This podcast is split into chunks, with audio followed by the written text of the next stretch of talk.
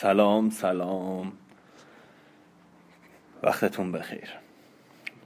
کتاب همه میمیرند، نوشته سیمون دوبوار، ترجمه آقای مهدی صحابی، چاپ 17، خوانش از رامین، کاری اختصاصی از کانال تلگرامی کافه کتاب. بخش 5، صفحه 375. از جایی در ته راهرو صدای طبلی بلند شد و همه نگاه‌ها به طرف در برگشت.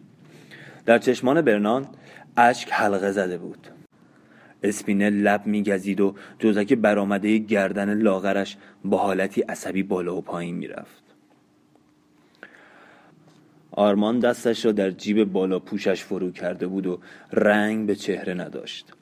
پنجره‌ها بسته بود، اما صدای فریادهای جمعیت از میدان به گوش می رسید. بوربونها را نمی خواهیم. زنده باد جمهوری، زنده باد لافایت. هوا خیلی گرم بود. پیشانی آرمان خیس عرق بود، اما می دانستم که جریانی از سرما در مهره های پشتش می دود. دیگر هیچ کارشان از نظرم پنهان نمی ماند. سردی فلز را در دست عرق کردهش حس می کردم. سردی میله های ایوان را زیر دستم حس می کردم. فریاد می زدند: زنده باد آنتونیو فوسکا، زنده باد کارمونا. کلیسای در دل شب شعله‌ور بود. پیروزی در آسمان می درخشید و خاکستر سیاه شکست بارانوار روی دلم می بارید. هوا آکنده از بوی دروغ بود. در نرده چنگ زده بودم و فکر می کردم. هیچ کاری از دست انسان بر نمی آید. او قنداق تپانچه را می فشرد و فکر می کرد: کاری از دستم بر می آید. و برای اثبات آن به خودش آماده بود بمیرد. صدای طبل ناگهان قطع شد. صدای پاهایی به گوش رسید و مرد پیدایش شد. لبخندی به لب داشت، اما رنگش چون رنگ رخ آرمان پریده بود. زیر نوار سرنگی که روی سینه‌اش کشیده شده بود قلبش به شدت می‌تپید. دهانش خشک شده بود. لافایت کنار او بود. دست آرمان آهسته آهسته از جیب بیرون می‌آمد. مچش را گرفتم. گفتم فایده ندارد. خالیش کردم. سر و صدای عظیمی در تالار پیچید. صدای دریا، صدای باد، صدای آتشفشان. مرد از جلوی ما رد شد. مچ آرمان را به سختی فشردم تا اینکه نرم شد و خودش را رها کرد. تپانچه را گرفتم. آرمان نگاهی به من انداخت و چهرهش سرخ شد. گفت: این خیانت است. به طرف در رفت و از پله ها پایین دوید. پشت سرش دویدم. جمعیت میدان پرچم‌های سرنگی را تکان می‌داد و هنوز چند نفری فریاد می‌زدند: زنده باد جمهوری. اما بیشترشان خاموش بودند. به پنجره‌های ساختمان شهرداری زل زده بودند و نمی‌دانستند چه کنند. آرمان چند قدمی رفت و چون مستی به تیر چراغ تکیه داد. پاهایش می‌لرزید. گریه می‌کرد چون شکست خورده بود. زنده مانده بود. روی تخت افتاده بود و سوراخ بزرگی در شکم داشت. پیروز بود و مرده بود. لبخند میزد. ناگهان هیاهوی بزرگی برپا شد. زنده باد لافایت، زنده باد دکتر لان. آرمان سر بلند کرد و ژنرال و دوک را دید که بالای بالکن شهرداری یکدیگر را میبوسیدند. پرچم سرنگی دور و برشان را گرفته بود. گفت: تمام شد. حق نداشتید این کار را بکنید. تنها شانسمان همین بود. در صدایش نه خشم که خستگی موج میزد. با لحن خشکی گفتم: خودکشی بود و فایده ای نداشت. دوک چه اهمیتی دارد؟ هیچ. مرگش چیزی را عوض نمی کرد. برجوازی تصمیم گرفته این انقلاب را به نفع خودش غصب کند و موفق هم می شود، چون این کشور برای جمهوری رشد کافی ندارد. آرمان گفت: میشنوید؟ مثل بچه ها بازیشان دادند. پس چه کسی میخواهد چشمهایشان را باز کند؟ دستی به شانهش کشیدم و گفتم: خود شما هم مثل بچه هایید. فکر میکنید 3 روز شورش برای تربیت یک ملت کافی است؟ آرمان گفت: آزادی میخواستند، در راهش خون دادند. گفتم: بله، خون خودشان را نثار کردند، اما آیا میدانند برای چه؟ خودشان هم خواست واقعیشان را نمیشناسند. به کناره رود سن رسیده بودیم. آرمان کنارم راه می آمد. سرش پایین افتاده بود و با حالتی خسته لک و لک می کرد. گفت: همین دیروز پیروزی در دست ما بود. گفتم: نه، هرگز پیروزی با شما نبوده، چون که نمی توانستید از موفقیت های خودتان بهره برداری کنید. آمادگی نداشتید. پیراهن کشیشی سفیدی روی آب شناور بود. کنار بارانداز قایقی پهلو گرفته بود و پرچم سیاهی بالای آن دیده میشد. کسانی برانکاردهایی را می آوردند و بار قایق می کردند. جمعیت انبوهی بالای پل جمع شده بودند و ساکت آن منظره را تماشا می کرد. بوی مشمئز کنندهی به مشام می رسید. بوی ریوله، بوی میدانهای روم، میدانهای جنگ، بوی پیروزی ها و شکست ها، بوی زننده درخشش سرخ خون. جنازه ها را بار قایق می کردند و آنها را با کاه می پوشاندند. آرمان گفت: پس مرگ اینها هیچ فایده ای نداشته. رنگ پوشالی خورشید را تماشا می کردم که زیر آن گوشت تن انسانهایی می گندید و کرم می گذاشت. انسانهایی که برای بشریات و آزادی و پیشرفت و خوشبختی مرده بودند. برای کارمونا، برای امپراتوری، برای آینده‌ای که متعلق به آنان نبود. مرده بودند برای اینکه به هر حال روزی همه می مردند، برای هیچ و پوچ. اما کلماتی را که به نوک زبانم نشسته بود نگفتم. شیوه حرف زدن با آنان را یاد گرفته بودم. گفتم: جان خودشان را فدای انقلاب آینده کردند. در این 3 روز شورش مردم به قدرت خودشان پی بردند. هنوز نمی توانند از این قدرت استفاده کنند، اما فردا می توانند. اگر شماها به جای اینکه بیهوده به دنبال شهادت باشید، آینده را برایشان آماده کنید. گفت: حق با شماست. چیزی که جمهوری به آن احتیاج دارد شهادت نیست. چند لحظه‌ای به کناره سنگی رو تکیه داد. به قایق نشکش خیره شد. بعد سر برگرداند و گفت: دلم می‌خواهد سری به روزنامه بزنم. گفتم: من هم میایم. از رودخانه دور شدیم. سر پیچ خیابانی مردی اعلامیه‌ای به دیوار می‌چسباند. در اعلامیه با حروف درشت نوشته شده بود: دکتر لان از خاندان بوربون نیست، والوا است. کمی آن طرفتر روی پرچینی چشممان به یک اعلامیه جمهوری خواهان افتاد که پاره پارهش کرده بودند.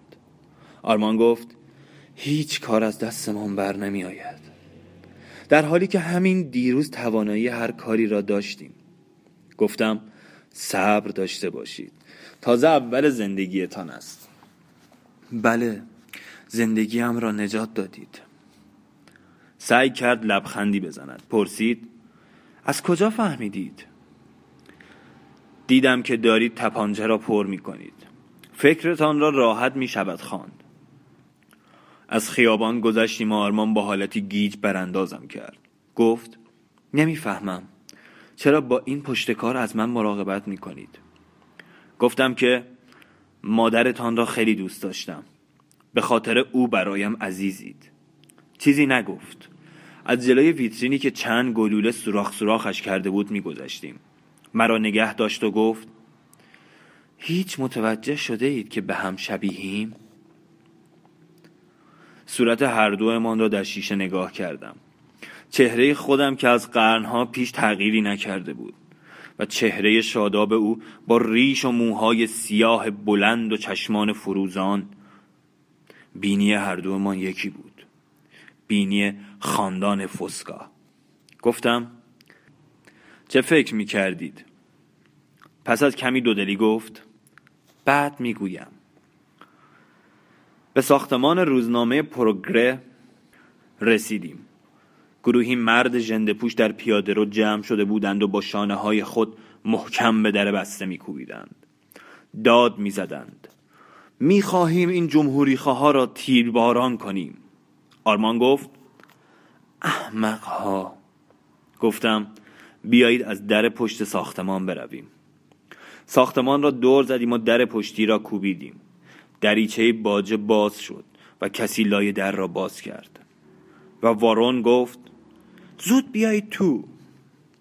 چاک پیراهنش باز و سینهش خیس عرق بود. تفنگی در دست داشت. سعی کن گارنیه را قانع کنی که برود، میخواهند بکشندش. آرمان به دو از پله ها بالا رفت. در تالار تحریریه گارنیه روی لبه میزی نشسته بود و گروهی نوجوان دورهش کرده بودند. اسلحه نداشتند. صدای گنگ تنهایی که به در میخورد و فریادهای خونخواهی مردان پیاده رو شنیده میشد. آرمان گفت منتظر چه هستید؟ از در پشتی فرار کنید. گارنیه گفت نه، میخواهم ببینمشان. میترسید. از گوشه لبها و از انگشتان جمع شدهش میفهمیدم که میترسد. آرمان گفت چیزی که جمهوری به آن احتیاج دارد شهید نیست. نگذارید بکشندتان. گارنیه گفت نمیخواهم ماشین هایم را خورد کنند و کاغذ هایم را بسوزانم. می ایستم تا بیایند. لحنش قاطع بود و چشمانش صلابت داشت، اما ترسی را که به جان داشت حس می کردم. بدون شک اگر نمی ترسید رفتن را می پذیرفت. با لحنی تکبرآمیز گفت اما جلوی هیچ کس را هم نمی گیرم. گفتم حقیقت ندارد. خوب می دانید که این جوانها تنهایتان نمی گذارند. نگاهی به دوروبرش انداخت. انگار به شک افتاد. در همان لحظه صدای سنگینی به گوش رسید و گروهی به راه پله ها هجوم آوردند. فریاد می زدند مرگ بر جمهوری خواه. در شیشه‌ای باز شد. وارد شدند. سرنیزه هایشان را جلو گرفته بودند و به نظر نیمه مست می رسیدند. گارنیه با لحنی خشکی گفت چه می خواهید؟ این پا آن پا می کردند و یکیشان داد زد می خواهیم سر کثیف توی جمهوری خواه را از تنت جدا کنیم. خیز برداشت. در جا خودم را جلوی گارنیه انداختم و سرنیزه وسط سینه‌ام فرو رفت. گارنیه فریاد زد قاتل ها. صدایش از بسیار دور به گوشم می رسید. فوران خون را روی پیراهنم حس می کردم و دور و برم انگار مه شده بود. فکر می کردم شاید این بار بمیرم، شاید تمام کنم. بعد دیدم که روی میزی دراز افتادم و پارچه سفیدی روی سینه‌ام گره خورده است. گارنیه همچنان حرف میزد و جمعیت به طرف در پس میرفت. آرمان به من گفت حرکت نکنید، میروم دکتر بیاورم. گفتم لازم نیست. سرنیزه به استخوانم خورده، چیزیم نشده. صدایشان از پایین پنجره می آمد که فریاد می زدند جمهوری خواها را بکشید. اما گروه برگشته بود و از پله ها پایین می رفت. بلند شدم. دکمه های پیراهن و کتم را بستم. گارنیه گفت جانم را نجات دادید. گفتم تا موقعی که نفهمیده اید زندگی چه نقشه هایی برایتان کشیده لازم نیست از من تشکر کنید. با خودم می گفتم حالا دیگر باید سالهای سال با ترس زندگی کند.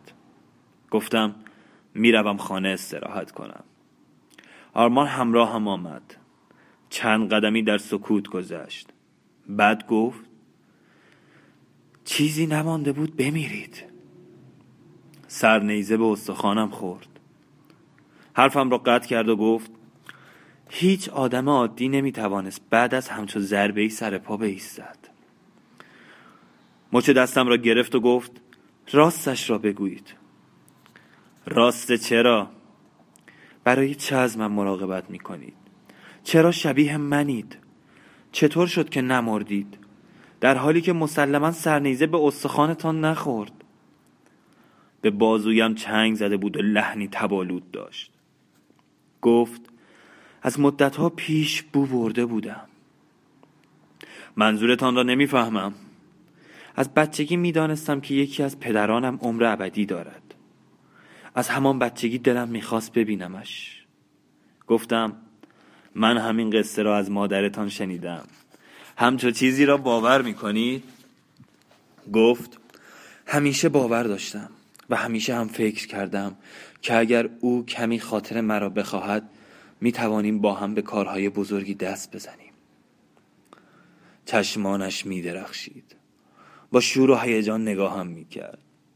شارل سر برگردانده بود. لب پایینیش آویزان بود. پلکهایش ورم کرده بود و چشمانش بیجان بود و من میگفتم به کارهای بزرگی دست میزنیم. جوابی ندادم و آرمان با بی‌طاقتی گفت رازی است که نباید برملا شود. چرا اینقدر پرده پوشی میکنید؟ با اینکه خیال میکنید عمر ابدی دارم باز بدون اشمئزاز نگاهم میکنید. کجایش اشمئزاز آور است؟ لبخندی چهرهش را از هم باز کرد. ناگهان صورتش حالتی بسیار جوان یافت و احساسکی در دل من زنده شد. احساسی بیرمق با عطری بسیار کهنه و قدیمی بود. فواره هایی زمزمه می کرد. خود شمایید مگر نه؟ بله. گفت پس آینده مال ماست.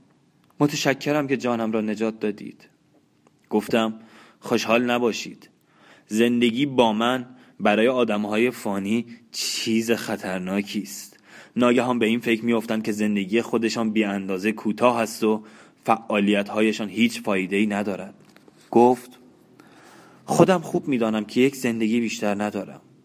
حضور شما هیچ تغییری در آن به وجود نمی‌آورد. طوری نگاهم می‌کرد که انگار برای اولین بار مرا می‌دید و به همان زودی حریصانه در پی استفاده از شانس خارق العاده‌ای بود که نصیبش کرده بودم. چه چیزها که به چشم خودتان دیده اید؟ در انقلاب کبیر هم حضور داشتید؟ بله. باید برایم تعریف کنید. گفتم چندان توجهی به آن نداشتم. آها. کمی مایوسانه براندازم کرد. ناگهان گفتم رسیدم.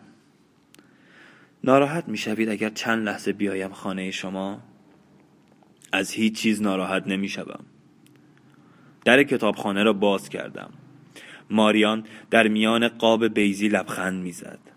پیراهن آبی به تن داشت و شانه های جوانش برهنه بود.